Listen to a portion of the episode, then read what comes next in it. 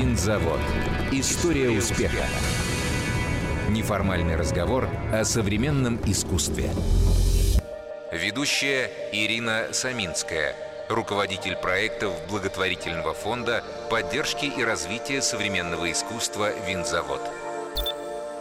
Всем привет! Я очень рада приветствовать в нашем эфире замечательного художника Илья Качаев. Да, привет! И на самом деле позвали мы его, потому что Илья сотворил необычный проект на Винзаводе. Он принял участие в наших проектах кураторов и независимых сообществ и предложил идею, которая называется «Координаты». Это проект, который полностью изменил систему навигации Центра современного искусства, и вот мы сегодня поговорим об этом. Илья, давай расскажем, пожалуйста, из чего состоит проект, и как вот я, как, например, человек, который пришел на Винзавод, его смогу найти или увидеть? Да, особенность проекта в том, что он действительно встраивается в навигацию Винзавода, и на самом деле его можно увидеть случайно и даже это не осознать. То есть побывать на выставке как такой невольный зритель. И проект состоит, собственно, из карт, которые как бы имитируют стиль и визуальный код Винзавода и самих работ. Каждая из работ, там всего 10 работ, представляет из себя такие тотальные инсталляции, которые предлагают как бы способ коммуникации с Центром современного искусства. То есть есть работы, которые предлагают каким-то образом хореографическим осмыслить то место, где ты находишься, работы, которые предлагают подумать о навигациях внеземных и так далее, и так далее. То есть на самом деле можно выбрать какую-то конкретную работу и прогуляться по ней в таком дрейфе, путешествии. И всего 57 работ, то есть на самом деле проблематично обнаружить и побывать, увидеть все работы. То есть в самом проекте заложен такой прогулочный способ обнаружения этой выставки, и нет каких-то четких иерархий, от чего до чего нужно пройти, и что найти, и что понять. То есть зритель сам путешествует. А скажи, пожалуйста, как вы, когда готовили проект, определяли вот эти места? Я просто до сих пор не все места обнаружила на Винзаводе, которые вы отметили. И да, действительно, чтобы сориентироваться, необходимо взять карту или скачать ее и посмотреть, где находятся эти точки. А вот вы как эти места обозначали? Почему именно они были выбраны? Здесь места обусловлены именно позицией художников, то есть... Здесь именно не кураторское проектирование выставки, а работа вот так сконструирована, что должна находиться конкретно в этом месте. То есть там, например, план эвакуации, он имитирует вот план эвакуации, который уже находится в Винзаводе, уже на этом месте, и просто туда встраивается два других плана, которые как бы создают такую специфическую странную коммуникацию. И, в общем-то, каждая из работ действительно...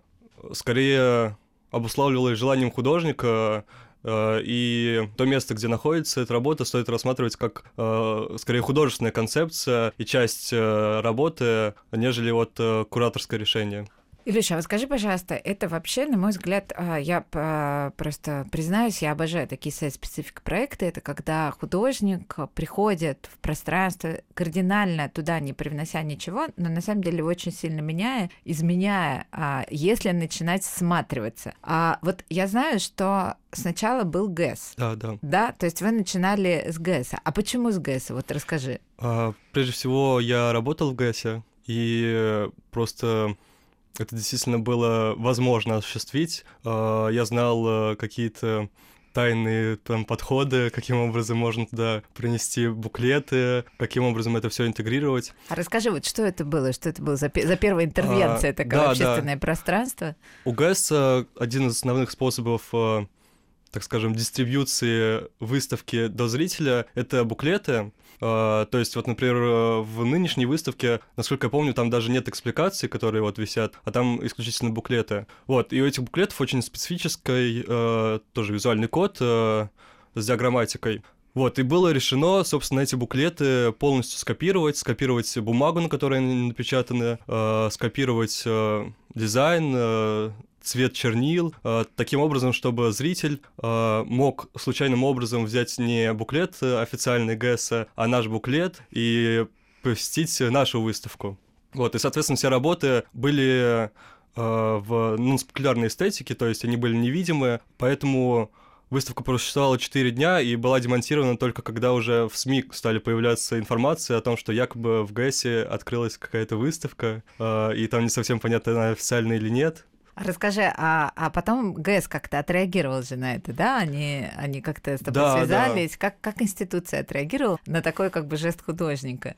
Ну, институция первые дни была в замешательстве и не очень понимала, что делать с выставкой, со мной и так далее. Вот, и, ну, они стали просто проводить расследования с их службы безопасности и пытаться найти всех, кто причастен к этому как-либо, там, вызывать на допросы сотрудников. Такие допросы с пристрастием были. Ого-го, как все строго, оказывается, в общественно доступном пространстве. Так, но я надеюсь, без последствий. Ну, из последствий только меня уволили. Вот. Ого! Да-да-да. Никого из сотрудников ГЭС не затронули, за что им спасибо, хотя хотели, если честно. Вот, потому что, когда начались вот эти вот беседы, я подошел к Артёму Бодаревскому, просил его поговорить, сказал, что я все расскажу про выставку. Вот, давайте прекратим вот эти вот разбирательства. Вот, ну да, и, собственно, было решено меня уволить. Я вот, ты знаешь, не знала этого печального завершения этой истории, потому что, ну, как бы мне действительно тоже понравилась твоя идея, и в ГЭСе я как-то с интересом наблюдала.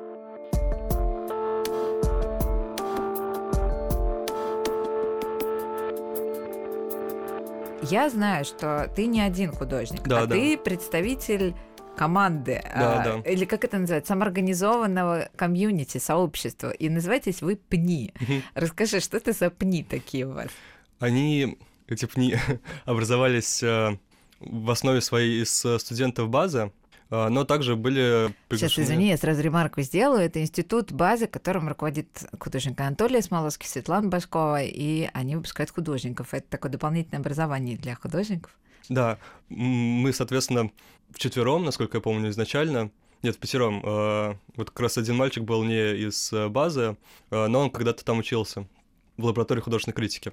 Вот, и, соответственно, наши практики были эстетически близки друг к другу, им поняли, что нужно как-то вот вместе что-нибудь сделать, пока что не очень понятно, и мы создали... как бы вот группу, просто чатик в Телеграме, который назвали «Практика нонспекулярного искусства», а позже сократили до ПНИ. И, собственно, чатик существовал, по-моему, месяца 3 или 4, и мы, собственно, не готовили никакой выставки, просто созревали. Вот, а потом появилась эта идея с ГЭСом, и мы как-то вместе стали работать, пригласили еще дополнительных художников. Вот, и сейчас и пытаемся как-то... Да-да-да.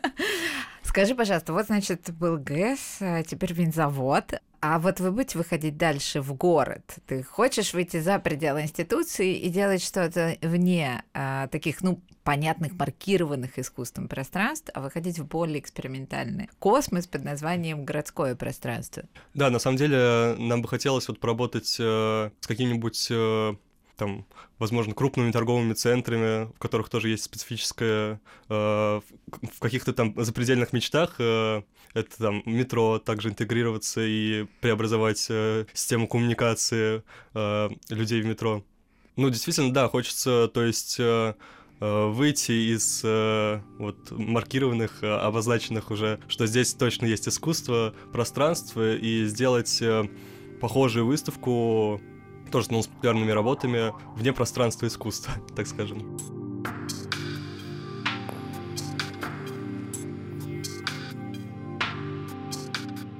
Илья, я вот еще знаю, что часть работы у тебя на Винзаводе сейчас естественным образом пропала, да? То есть это просто посетители пришли и, значит, забрали их себе на память. Ты как вообще к этому относишься? Это предполагалось в этом проекте или для тебя это была неожиданность? Мой знакомый пошутил, что это биоразлагаемая выставка. Вот. И на самом деле, мне кажется, это прекрасно, потому что сложно представить что в каком-нибудь, ну, в том же ГЭСе, не знаю, в Третьяковке вдруг зрителю возникнет идея взять работу и пойти с ней домой. Еще как возникла, как вы знаете, несколько раз возникала за последний период времени. Ну да, там. Взять, потому что это как-то, в общем, дотронуться, прикоснуться к искусству, тяга. Да-да, и что? Вот поэтому мне кажется, что такое живое существование выставки, ее самодемонтаж вполне себе, ну, естественен и даже интересен. Причем интересно, что в ГЭСе была такая работа с кристаллами, где кристаллы на работе Сухаревой переносились из такого стеклянного куба в открытое пространство. Они были ничем не приклеены, то есть просто лежали на полу, и их никто не забирал. То есть вот это забавно. А здесь работы все-таки были приклеены к стене. На улице, вот, да? Да-да-да. Угу. И кто-то вот решил пополнить свою коллекцию. Отодрали, да? Да-да-да. А вот я к чему подвожу? Вот смотри, то есть у тебя такие проекты, которые как бы с привычной точки зрения не создают объект искусства, который я могу, например, взять у тебя, купить и повесить себе дома. Да, да. А ты вообще вот как относишься к тому, что художник может зарабатывать на своем творчестве? Ты вообще веришь в это, в то, что сегодня это возможно? Вот ты не создаешь такие, да, объекты, или создаешь? Ну, мне кажется, в общем-то, мне нравится система, когда художник зарабатывает за выставку, то есть вот он создает какое-то художественное событие и просто взаимодействует с институцией. Такая структура там в западных институциях каких-то крупных. Вот, мне эта ситуация наиболее близка и интересна, а момент с продажей работ, он несколько... Я не хочу сказать, что все художники продались, не нужно что продавать. Не будем. Он несколько заставляет работать в такой действительно объектной структуре и думать о том, что как-то потом эту работу надо хранить, там, передавать или продавать. Есть у Насти Рябовой очень хорошая работа «Неудобный дар». У кого? У Насти Рябовой, да. Случай стука по столу. Когда она передала в институцию случай стука, который очень сложно хранить, и непонятно, как его в дальнейшем выставлять. Вот, и с таким неудобным даром мне интересно работать, и, наверное, вот... Мне это интереснее, чем зарабатывать. Здорово. А скажи, пожалуйста, кого молодые художники, начинающие художники читают и на кого ориентируются в искусстве? Кто тебе симпатичен? Yes Man, Павел Альтхаймер. Угу. Если из зарубежных, из российских художников Юрий Альберт. Ну, наверное, Анатолий Осмоловский. Не просто так я пошел к нему учиться. Савченков Кирилл. А читаешь ты кого? Читаешь ли ты вообще? Да. Ну, если из российских, я в основном вот из ХЖ, художественного журнала, читаю просто статьи или вот «Диалога искусств». А так, сейчас я читаю про фикции. Это, собственно, вот текст про похожее, то, чем мы занимаемся. Там как раз описывается и практика «Yes Man», тут возникшее в 2000-х годах такой способ, метод работ, когда художники делают псевдособытия или, не знаю, псевдомузей, и у зрителя такая появляется некоторая паранойя, это действительно так или не так, и рождается специфический такой образ. Вот, ну да, вот сейчас я как раз про фиксу читаю, меня ее заставил прочитать мой знакомый, который обещал со мной текст написать, собственно, про келейное искусство. Здорово. А я к чему еще тоже это все подвожу? Вот на твой взгляд, образование для современного художника играет большую роль, оно необходимо, или можно сегодня обойтись без него и заниматься самообразованием, самому читать, ходить на выставки? Что вот ты считаешь на эту тему? Есть очень труднодоступный порог входа, то есть когда просто нужно человеку обозначить там несколько имен, потому что Барта нужно читать, там искусство 1900 года, не знаю, искусство после философии, Розалинда Краус и так далее, и так далее. Ну и как-то каким-то образом прочитать эти тексты с человеком, а потом уже, конечно, это уже не так важно, те интересы, которые возникают у художника, но вот именно этот порог входа, по крайней мере, база мне очень сильно помогла преодолеть, потому что я действительно не знал, за что браться, куда хвататься, какие книжки смотреть, то есть можно сходить в гараж и, скорее всего, взять какую-то, ну, просто популярную книжку, которая не совсем будет рассматривать точно и подробно явление и ситуацию нынешнюю в современном искусстве.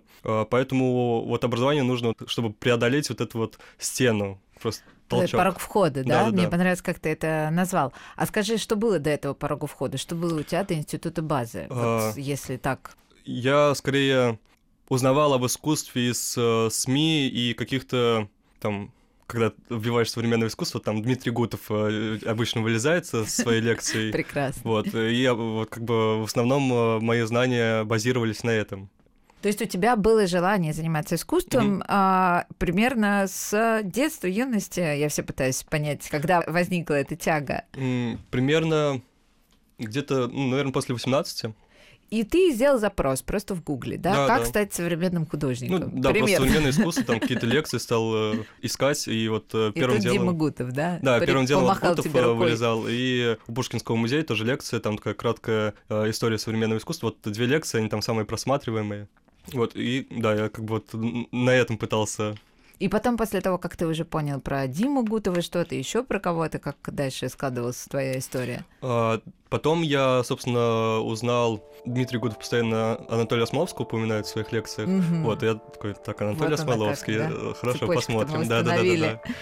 Вот, а Анатолия Осмоловского, значит, есть институт базы. Я такой, ну хорошо, попробуем поступить. Вот, а дальше как-то в базе мы там читали тексты, обсуждали их.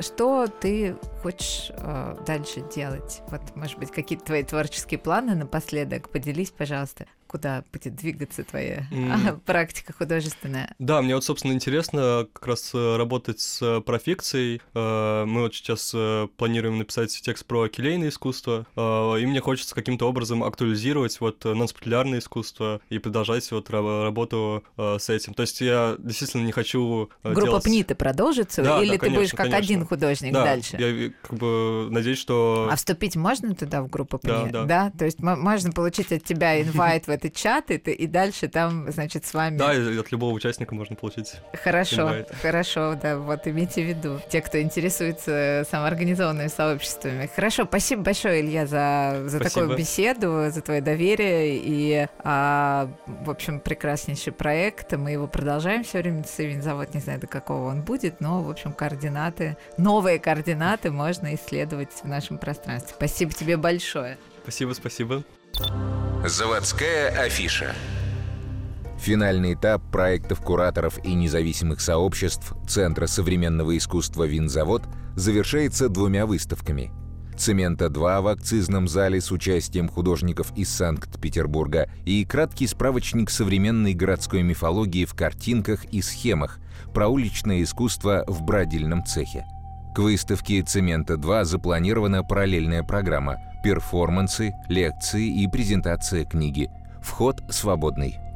Все события проектов кураторов и независимых сообществ отобраны по опенколу и входят в программу мер поддержки художественного сообщества от ЦСИ «Винзавод». 11 и 21 февраля пройдут экскурсии в мастерские «Винзавода», где художники расскажут о процессе создания искусства. Мастерские были открыты в 2022 году как проект дополнительных мер поддержки художественного сообщества. Сегодня в мастерских работают 19 художников. 18 февраля состоится творческий мастер-класс «Что такое галерея?», где участники соберут свою первую кураторскую выставку. А 25 февраля расскажем историю коллажа и создадим картины в этой технике. Занятия для детей от 6 до 12 лет. В галереях-резидентах ЦСИ «Винзавод» 10 новых выставок. В Астра Гэллери «Сок из камня и земли» Кирилла Дайшвили. В Татибадзе Гэллери проект «Сибирь» Дениса Русакова. В галерее Овчаренко новая серия работ «Город дорог» Алексея Калимы и другие персональные и коллективные проекты современных художников. Перед посещением ЦСИ «Винзавод» уточняйте время работы галерей. Вся информация о билетах, их наличии на сайте www.vinzavod.ru. История успеха. Совместный проект «Радиокультура» и благотворительного фонда поддержки и развития искусства «Винзавод».